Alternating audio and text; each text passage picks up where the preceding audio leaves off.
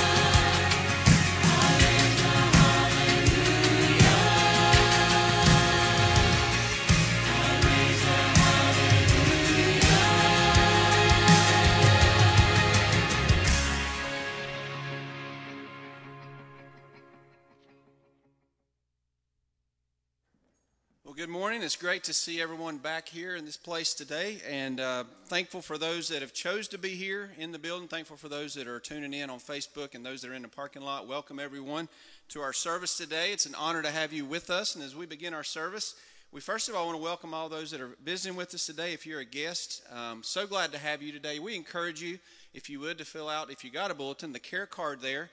Uh, we would love to have a record of your visit um, and just fill that information out, and you can place that back there at the table as you leave in the offering plates, or you can hand it to one of our greeters or one of our staff guys. Um, if you don't have a chance to do that, please stop by our guest table. We have a guest bag we would love to put in your hands out there. Just grab one of those and uh, get some more information about our ministries here when everything is back up and running. And I hopefully, hopefully that's going to be sooner than later. Um, as many of you know, we've been offering our facilities, and so thankful that we can offer our facilities for the max vaccin- vaccination efforts that are ongoing. Um, there was a second shot that took place yesterday morning. Um, there is one if if you are on our phone call system, you're made aware that um, Peoples and in cooperation with the other pharmacies in the county, EMS, um, as well as the health department, numerous agencies, um, they have over a thousand vaccines available, and that's going to take place this coming Saturday. And that's just a reminder you can call Peoples, there's a phone number, and you can call and get signed up for that. But just to say this all those that are part of the vaccination efforts, the medical workers, um, EMS, emergency management, uh, they have all, when they've come here, they have expressed their gratitude that we've opened, opened up our facilities. So I just want to say to the church, thank you. Uh, make you aware of that, that that is ongoing, and uh, we're going to continue to do that as much as we can to help in these efforts. Um, but I'm going to ask you to stand, and as you stand, I want to read Philippians 4:19. It simply says this, "And my God shall meet all your need according to his riches and glory by Christ Jesus." I don't know what your greatest need is this morning, but whatever that need is, those needs are met in Jesus. We think we have a lot of physical needs. You think you need a little bit more money for a bill, and you probably do, like all of us do. But our greatest need is to have a personal relationship with Jesus Christ. And in his death, burial, and resurrection, all of our needs are met in him. And today, if you don't know him, our prayer is that you would, or maybe you've strayed, that you may return. Let's pray together as we begin our service. God, thank you that we can call on your name, to know that you hear us. And Lord, to, to really claim this promise, to believe it, that you meet every need that we have. You supply all of our needs according to your riches and glory in Christ Jesus. Lord, we have reason to celebrate this morning and thank you for all that you do for us, that we can be restored, our sins forgiven, and Lord, we can walk with you and have eternal life and life abundant here. So, God, help us to worship you today and sing out of our hearts and hearts that are grateful and thankful in Jesus' name. Amen. Take a minute to wave at your neighbor, welcome them to the service, and let's worship together.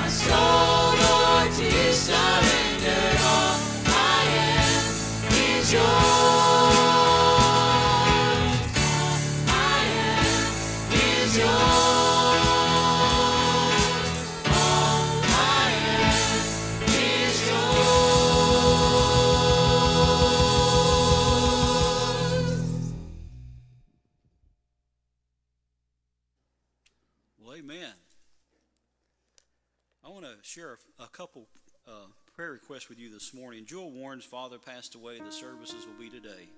The Davidson family. I want you to remember them and pray for, for her and her family. Uh, Joe Morrison, he's a young man in the hospital. We want to remember him. And he's in pretty critical condition. And I want you to pray for, for Joe Morrison this morning. And then there's a friend of mine I went to school with and worked with, uh, Jeffrey Reed. Jeffrey's in Catawba Hospital. He's been there a while. He's going to be there for a long time in recovery. I want you to remember Jeffrey this morning. This morning I want to encourage you by reading Isaiah chapter 41, verse 10. Fear not, for I am with you. Aren't you glad God's with you? Be not dismayed, for I am your God. I will strengthen you. Yes, I will help you. I will uphold you with my righteous right hand. I'm glad God gives us that promise. Let's pray together. Father, this morning, help us not to fear, but have faith. Lord, faith overcomes fear. Lord, it gives us the power to believe and trust in a living God who's able to do exceedingly abundantly above all that we could imagine or think. We thank you for the faith that we have in Christ. And Father, this morning, help us not to be dismayed, but trust you because you're with us. You will strengthen us when we face difficulty because you're alive forevermore. And Father, this morning we thank you that you are. Lord, we thank you that you will help us in a time of need and trouble. And Father, this morning we pray for the Warren family, for the Davidson family. Lord, we pray for the Morrison, for Joe. I pray for Jeffrey in the hospital. You continue to, God, heal him and make him well. But Father, this morning, we want to thank you that you're a God who loves us and you care for us. And you'll never leave us, you'll never forsake us, and you're with us always. And we just want to worship you today. We want to stand with hearts, hearts wide open, abandoned, worshiping the living God who lives within us. And Father, we love you in Christ's name. Amen. You may be seated.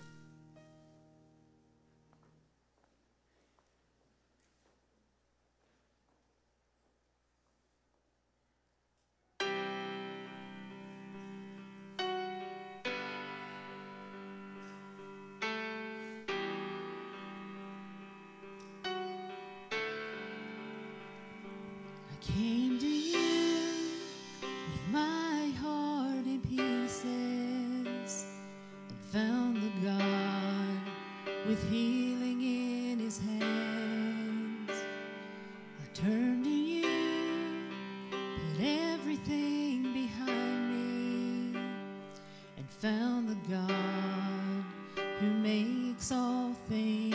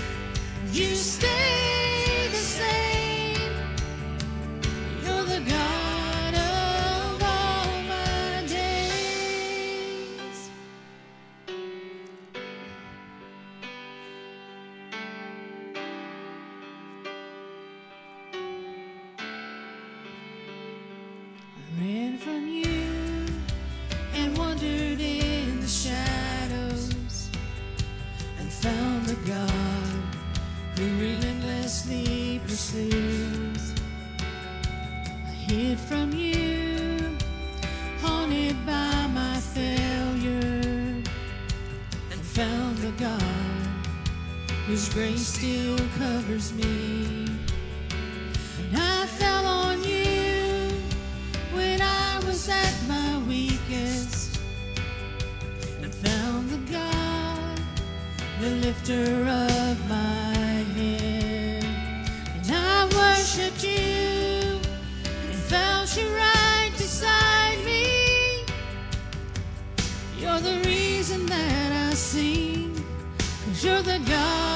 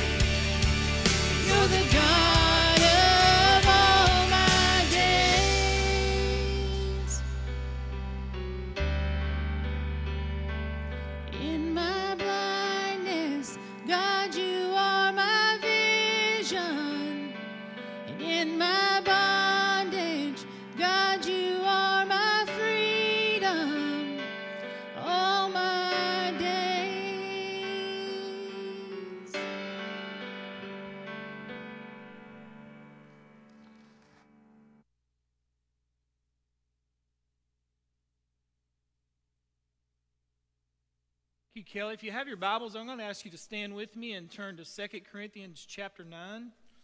We're going to be talking about this thought. It comes directly from the Scripture. And if you'll go ahead and go to the Scripture in case people don't have their Bibles, we'll just look at it together. You'll go to that first slide. Now, notice what Paul says in uh, chapters 8 and chapters 9. Paul's been talking about how Christians helping other Christians, right? Financially. And in verse 14, I believe it is, he says this.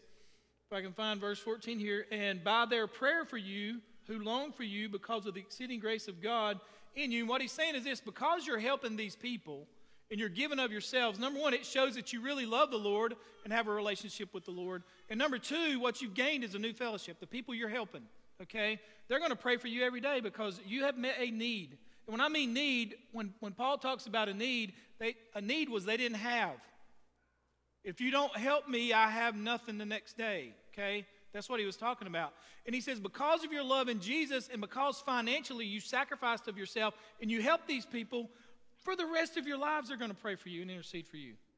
And he says, you got to understand, they love Jesus like you do. They have a need and you've met it. And then he comes to verse 15.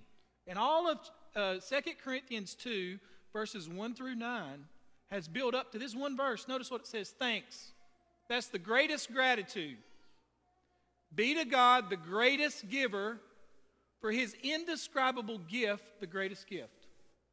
God is the greatest giver, Jesus is the greatest gift, and we as God's children should give daily the greatest gratitude. Amen.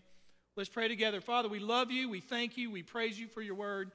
Father, I pray this morning as we leave this place, we would realize and come to appreciate God, that you're the greatest giver. All that we have and all that we will have comes from the throne of God. And Father, you showed that, Lord, not just by meeting the needs of your children, but by giving the greatest gift. Lord, there's no one like Jesus. No one.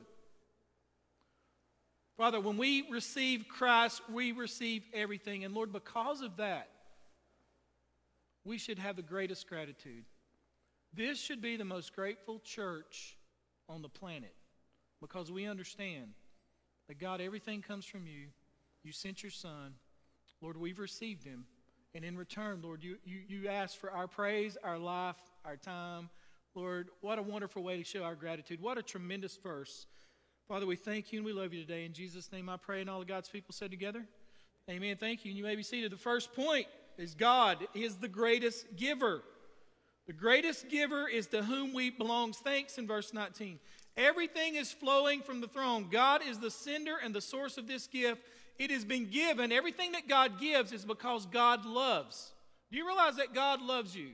I shared this quote with you before. It comes from David Jeremiah. He says this This is an important fact of life that God loves you as an individual. See, it's not just that God loves mankind, though He does, but He loves man and woman. All right? God just doesn't love populations, but God loves individual people. And David Jeremiah said this God loves you, the eternal, self existent being who created and sustains everything that exists, dearly loves you. Think about that for a moment. God loves you, He knows you by name, and He loves you. He goes on to say this the profound thought of God's love should begin and end your every day. It should define your every goal, your every action. It is not merely that God loves, it's that God is love. Everything He does is rooted in and motivated by love.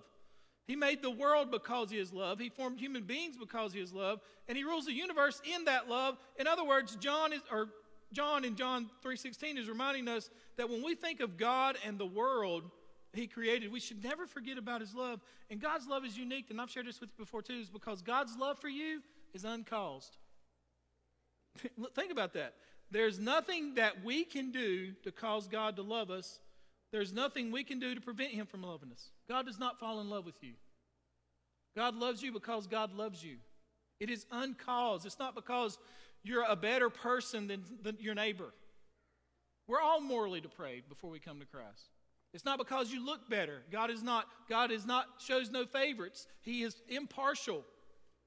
This is what Moses told Israel. He said, The Lord your God has chosen you to be a people for his own possession out of all the peoples that are on the face of the earth. And what Moses, God saying through Moses this, Israel, God didn't choose you because you were special.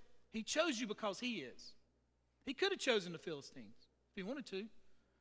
He, he chose you. And then he goes on to say this The Lord did not set his affection on you and choose you because you were more numerous than other peoples. For you are the fewest of all peoples. But it was because the Lord loved you. You're saved today because God loves you. Do you realize that? The greatest giver gives because he loves you. God's love is uninfluenced. Think about this as a child of God. Your actions don't change God's love for you. Think about that. That's going to help you performance people. God's love is not influenced by your actions. Think about this. Your good actions don't lo- make God love you anymore. Your bad actions don't make him love you any less. Do you realize after you're saved, if you're God's child, that your, your good and bad does not influence you? God's love does God's love is not like ours. God doesn't fall in and out of love with you. God loves you because God is love. God does not love you because you read the Bible more than your neighbor. God does not unlove you because you sin more than your neighbor. Okay? I'm amazed at the number of people that have come to me for counseling. And once you explain this amazing concept that your actions don't influence God, it gives people a little peace, doesn't it? It doesn't. That's why a born again Christian that gossips about another Christian, who do you think you are? We all got stuff, right? We all got things that we deal with. Your actions do not influence God one bit. God loves because God loves. God gives because God loves. John Ortberg said this Nothing you will ever do could make God love you more. Nothing. Nothing. I don't preach to make God love me more. I preach because He called me to preach. Listen, Nothing you will ever do can make God love you more than He does right now. Not greater achievement, not greater beauty, not wider recognition, not even greater levels of spirituality and obedience. You don't read the Bible to make God love you more, you read the Bible because you love God. You don't come to church because you're checking it off your spiritual checklist so God will love you more. You come to church because you love the people of God and you love God. You're, you're not earning brownie points here today. You do it, but God's love doesn't change whether you come or not. I'm just going to be honest with you. It doesn't. He goes on to say this Nothing you have ever done can make God love you any less. Isn't that an amazing thought? Nothing that you have ever done since you've been born again can make God love you any less, and most of you don't believe me. You don't. You don't believe me. You don't know what I've done. I don't care what you've done. Doesn't matter to me what you've done. It's between you and the Lord. I'm going to love you either way. I'm going to try to be like Jesus in your life, okay? Nothing you have done can make God love you any less. Is there discipline that comes with things? Do you reap what you sow? Of course. I think a lot of times the things that are that, the consequences in our life from sin, we blame God, and God don't have anything to do with it. Just consequences of sin. God's love for you doesn't, God's love for you is not like this. He's not a middle school boy or girl, right? Aren't you thankful? Aren't you thankful?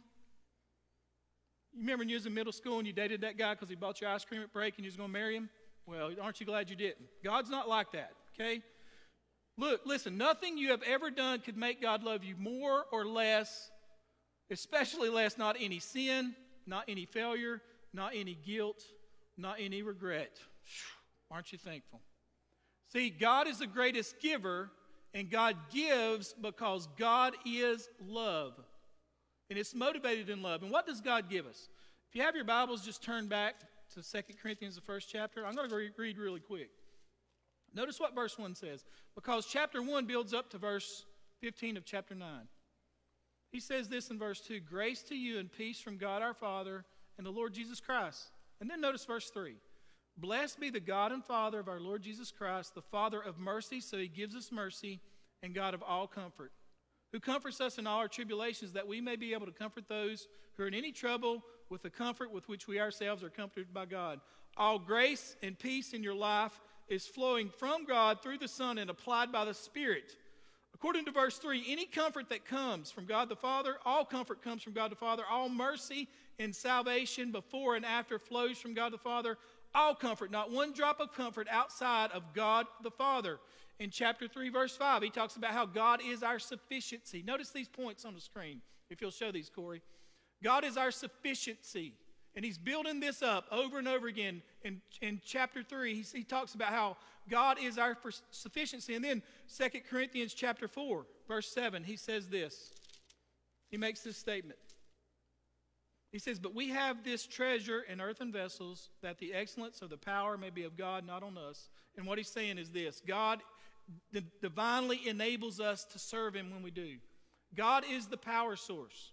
And I like what one person said about serving God always supplies weakness, and God, the great giver, supplies all the power.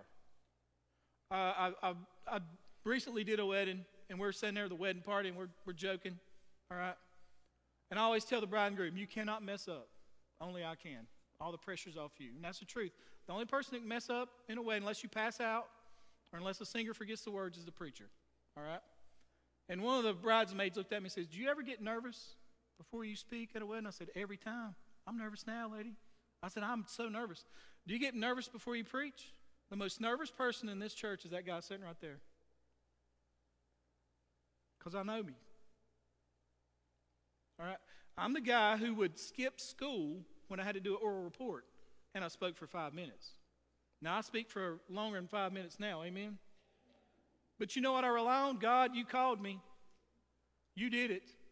I'm trusting in you to empower. You, you know what that tells me for you? Think about this. Are you hesitant to serve? Then you don't trust God. Are you, he- if you've been called, now listen to me, and I don't care what it is, God don't call us all to teach, preach, or sing. Are you hesitant to serve? If you say yes, I don't think it's as much you as it is your trust in God. The reason I didn't surrender to the ministry before I did is because I didn't trust me. No, no, no, preacher told me, you don't trust God. You can trust Him to save your soul, but not help you preach a sermon? Let me ask you again Are you hesitant to, to serve God? If so, I don't think it's so much about you as your faith in Him. Is God the greatest giver? Did God call you? If God called you, He will enable you. Trust me, He will. And God's will is good, acceptable, and perfect. You cannot, you cannot uh, do any better than that, but do you trust God? Do you trust God's power? Is God a good giver? Is He the greatest? Then trust Him. And then 2 Corinthians verse 5, he makes this statement to us. He says in verse 1 For we know that if our earthly house, this tent, is destroyed, we have a building from God, a house not made with hands, eternal in the heavens. You know what Paul's saying? You know, Paul said this in chapter 4 My inward man's getting better, but boy, my outer body, it's decaying every day. It's getting, it's getting harder and harder to get up out of bed. You know, I've shared this with you before. You know, I'm 51 now. I know I look 30, but I'm 51. And when I get, out, uh, get up out of bed, I'm like, what happened to me last night? What happened? Did somebody attack my body? You hurt all over. You, Paul says your outward body's decaying, and at, at some point, this tent is going to be put down. But guess what? For all of you that have lost loved ones this year and this past year, listen to what Paul tells us. Notice the greatest giver. Paul says this in verse 2 For, we, for in this body we groan, earnestly desiring to be clothed with our habitation which is from heaven. You know what he's saying? Even your body is desiring for that other body. Just like the earth in Romans 8 groans for the new earth, your body, whether you realize it or not, is groaning for that other body. He goes on to say this If indeed, having been clothed, we shall be found naked, for we are. We are who are in this tent groan, being burdened, not because we want to be unclothed, but further clothed. He says, it's not because we want to die, we want the new body. He goes on to say this that, that mortality may be swallowed up by life. Now, he who has prepared us for this very thing is God, who has given us the Spirit as a guarantee. And then look at verse 6. So we are always confident, knowing that while we are at home in the body, we're absent from the Lord. As long as you're here, you're not there. Pretty simple con- concept, isn't it? Then he goes on For we walk by faith, not by sight. For we are confident, yes, well pleased rather to be absent from this body is to be present with the Lord. What a gift. When you die, you're with Jesus. When you die, you're with Jesus. To be absent from this body is to be present with the Lord. Okay? To be in this body is to physically be separated from the Lord, even though we have the Holy Spirit. What a gift God has given us. That regardless of what happens to this body, or the date of your funeral, the date of your death, if you're a Christian, you're with Him. What a blessing. What a blessing. A body perfect, adapted for heaven and heaven on earth. God just keeps giving and giving and giving. But the most important gift God has given us, notice John 3.16 on the screen, and we'll, we'll look at it together. For God so loved the world. Look at the word world. What that word means in the Greek is this those who are fallen morally and who are spiritually deprived, depraved. That means God came, Jesus came and died for pagans. One scholar put it this way in John 3:16, God's love in sending the Lord Jesus is to be is not is, is to be admired not because its extent is so big a thing as the world, but it's so bad a thing. Not to so many people as to such many wicked people. Notice his only begotten son. It'd be amazing if God had 10 sons and he gave one, but God had one son and he gave them to pagans. He gave, notice the word, he gave. True love, not just in words. He sacrificially gives. Notice, you don't have enough money to buy this gift. Even if you own the whole world, you don't. Notice Romans 4:25 on the screen. Paul says this. Notice now, God, this is about God giving. Talking about Jesus, who was delivered up because of our offenses and was raised because of our justification. Look at the word delivered up. That means nobody took Jesus' life. He was delivered.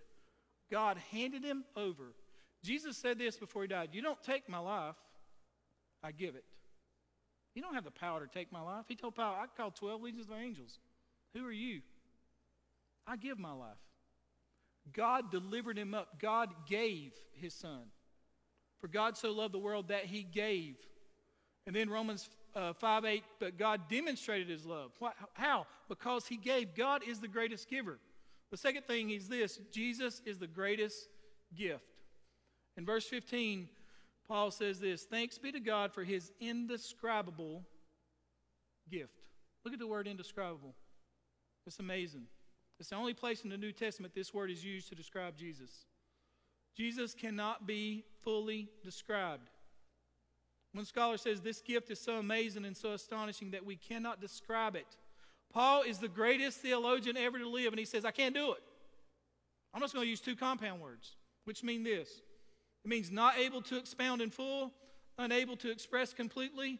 It defies human explanation. Human words fall short of the infinite value and eternal worth of this gift, who is Jesus. Jesus surpasses all words. No human language can adequately describe him. Why? Notice in verse 5. This is a verse I memorized after the Lord saved me. And it says this in verse 17 Therefore, if anyone is in Christ, he is a new creation. Only God can change your na- nature, and he does that through Jesus. You cannot change your nature. You can reform yourself. You can stop doing certain things and you can stop saying certain things. But you cannot change you, yourself on the inside. You can't do it. It's humanly impossible. Only Jesus can. He says, Those that God saves are a new creation. Old things have passed away. Behold, all things have become new. Isn't that a blessing? All things have passed away, old things. And then new things come. This is a radical, radically being changed at the point of your nature. And then in verse 18, he, he makes this great statement. He says this Now all things are of God who has reconciled us to himself. What does the word reconciled mean? It means there's two parties and they're at war with each other. They can't get along. It's not like the Hatfield McCoys. It's not like Jews and Muslims in the Middle East. It's worse. They're so far apart that they have to have somebody else to bring them together. There's this enormous chasm that's separated sinful man and God. It cannot ever be bridged by sinful man. It's impossible. A prophet can't do it, an angel can't do it. That's what the word reconciliation means. It means that you're so far apart, the bridge is so far wide, there's no human being that can cross it. You can't do it. You can't do it. So God sent his son. Look at Colossians 1:20 on the screen if you will. And by him and by him to reconcile all things to himself by him whether things on the earth or things in heaven having made peace through the blood of his cross Jesus Christ is the mediator that can bring the two together sinful man if he repents and places his faith in Christ and then bring him together with God that's indescribable Paul says that God can bridge the gap through Jesus Christ. Notice 1 Timothy 2 5. Paul makes this statement For there is one God, there's one mediator between God and man, the man Christ Jesus. One God and one mediator. That, that to Paul is truly indescribable. One scholar put it this way one God and one mediator, just one. By his death on the cross and his resurrection, he has reconciled a host of lost sinners to God if they'll place their faith in him. And what Paul would say is this that is without a doubt, indescribable. Back in 2 Corinthians 5, he says this in verse 19. That is, that God was in Christ reconciling the world to himself, not imputing their trespasses to them. Notice that word, not imputing trespasses against them. It's a mathematical term, it's where we get the word logic or logical what it means is this God removes from the books for all eternity the sins charged against them because of their faith in Christ. Now, think about this. The moment you place your faith and trust in Christ, all your sins, past, present, and future, are erased for eternity. Now, think about that. That's why God does not love you based on your performance because you're declared not guilty for all eternity. You're justified, as Romans 5 says. In the highest court of the land, God says this not guilty for eternity. In Romans 8 1, he says, No one can bring a charge against God's elect. He says, There's that, therefore now no condemnation to those who are in Christ Jesus, which means that's a legal term. You cannot rightly judge a Christian and find him guilty. Why? Because God has removed, as verse 19 says, the transmission, uh, tra- transgressions that you've committed. Psalm 103 12 says this As far as the east is from the west, so far as he removed our transgressions or sins from us. So you can measure from North Pole to South Pole, but you can't measure from east to west. Micah 7:19 says that God will cast our sins into the depth of the sea, and what Jews would understand is this that's out of sight forever. The lowest part of the oceans. In Hebrews, the Bible says this their lawless deeds and transgressions I will remember no more. What an indescribable gift. John said this when he saw Jesus Behold, the Lamb of God who takes away the sin of the world. God has promised this. If we confess our sins, He is faithful and just and righteous to forgive our sins and to cleanse us from all unrighteousness. You have been washed in the blood. He has removed every stain of sin for all time. How? Notice verse 21 of chapter 5. For he made him who knew no sin. Notice that. Jesus knew no sin. He was virgin born, did not have a sin nature. He was perfect in every point. Hebrews 7:26 said he was holy, innocent, and undefiled. The demons in Mark chapter 1 said, screamed out when they saw Jesus and said, You are the Holy One. In 1 John 3 5, John says this In Jesus there is no sin at all. God made the sinless one. Notice what it says in verse 21 For he made him who knew no sin to be sin for us. That, that word to be is added. Really, in the original translation, it means this He made him who knew no sin, sin. All the sin of all the people who would ever believe in his son are placed on him. Peter talks about this in 1 Peter 2:24 when he says this, if you'll notice on the screen, who himself talking about Jesus bore our sins in his own body on the tree that we having died to sins might live for righteousness by whose stripes you were healed. He bore your sin, past, present, and future on the cross. And what Paul would say is that gift is so indescribable. Paul says, I don't have words. He became our sin bearer, taking our sin on the cross, but also our wrath bearer, taking God's wrath. And notice what it says, what happens to us in verse 21? For he made him who knew no sin to be sin for us, that we might become the righteousness of God in him. What an exchange on the cross. You give Jesus all your sin, and he gives you all of his righteousness. All of our sin on him, all of his righteousness on us. What a gift. What a gift. In, in chapter 8 of verse 9 of 2 Corinthians, it says that he was rich, but for our sakes became poor. No one started out so high and came so low, so you could be saved. And you become rich in holiness, righteousness, grace, peace, love, and joy. That's the greatest gift that has ever been given. God, the greatest giver, gave the greatest gift in Jesus, and that should lead to, logically, the greatest gratitude which comes from you. The only proper response to this is gratitude. You can't thank Him enough. There's not enough words. You, you can't give yourself back to Him enough. Ephesians 1 3, Paul puts it this way Blessed be the God and Father of our Lord Jesus Christ, who has blessed us with every spiritual blessing in the heavenly places. We should be the most grateful church on earth. How do you express your gratitude to God? You give your life to Him. I'm talking about after you're saved. You know, we, we talked about in Romans 12 1, you present your body as a living sacrifice. There's a time in your life after you're saved, you just say, God, my life's yours. Have you ever been there? Ever gotten to the point you want to, you want to, what God says is that's your reasonable act of worship. Worship's not so much shouting in church, even though there's nothing wrong with that. It's how you live on Monday through Wednesday or Monday through Saturday. Are you giving Christ your life? You want to worship God? Worship Him through your life and say, God, my life is yours. Have you ever prayed that prayer? I was, I think I was 22 years old. And I said, God, my life is yours. And I'm glad I did. Have you ever just came to the end of your life and saying, God, I'm so grateful that you're a giver and Jesus is the greatest gift. My life, whatever that looks like, is yours. I give my life to you. Many of you should pray that prayer today. God, I give my life to you. And then with your mouth, you praise Him. In the Psalms, it says this over and over again Praise the Lord. That means to brag about, to cheer. One scholar says every individual who has ever lived on the face of this planet has the responsibility to praise God. We've been made in His image. Thus, we've been made to give Him glory. All of the creation was made for God's glory. Birds singing, trees budding are giving glory to God. They are. Praising their Creator, doing that which God created them to do. Mankind is the only creature made in God's image. The only one who could think God's thoughts after him is the one who suppresses the praise of God the most. Isn't that sad? The writer of Hebrews said this Therefore, let us offer the sacrifice of praise. It's a sacrifice continually to God. That is the fruit of our lips, to giving thanks to his name. MacArthur put it this way we're not just to give our heart, not just our thoughts, but our lips. God wants from us lips of praise, lips that speak, lips that sing the praises of his name, real sounds, real words. And the verse says he wants them continually. The greatest offering at times you can give is your praises. And what he says is it's like fruit from your lips. So you give your life, you give your praise, you give your time to Jesus. Think about the time you spend in church. One hour here, especially during the pandemic. 52 hours out of your life in one year you give to the Lord.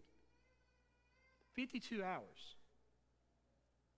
52 hours. How much of your time is spent with the Lord? God is the greatest giver, Jesus is the greatest gift, and we are to give the greatest attitude. I want you, gratitude. I want you to bow your heads and close your eyes just for a moment. And if you're lost here today, I would encourage you to place your faith and trust in Jesus. Acknowledge you're a sinner and Jesus is your only hope, and place your faith in the resurrected Christ.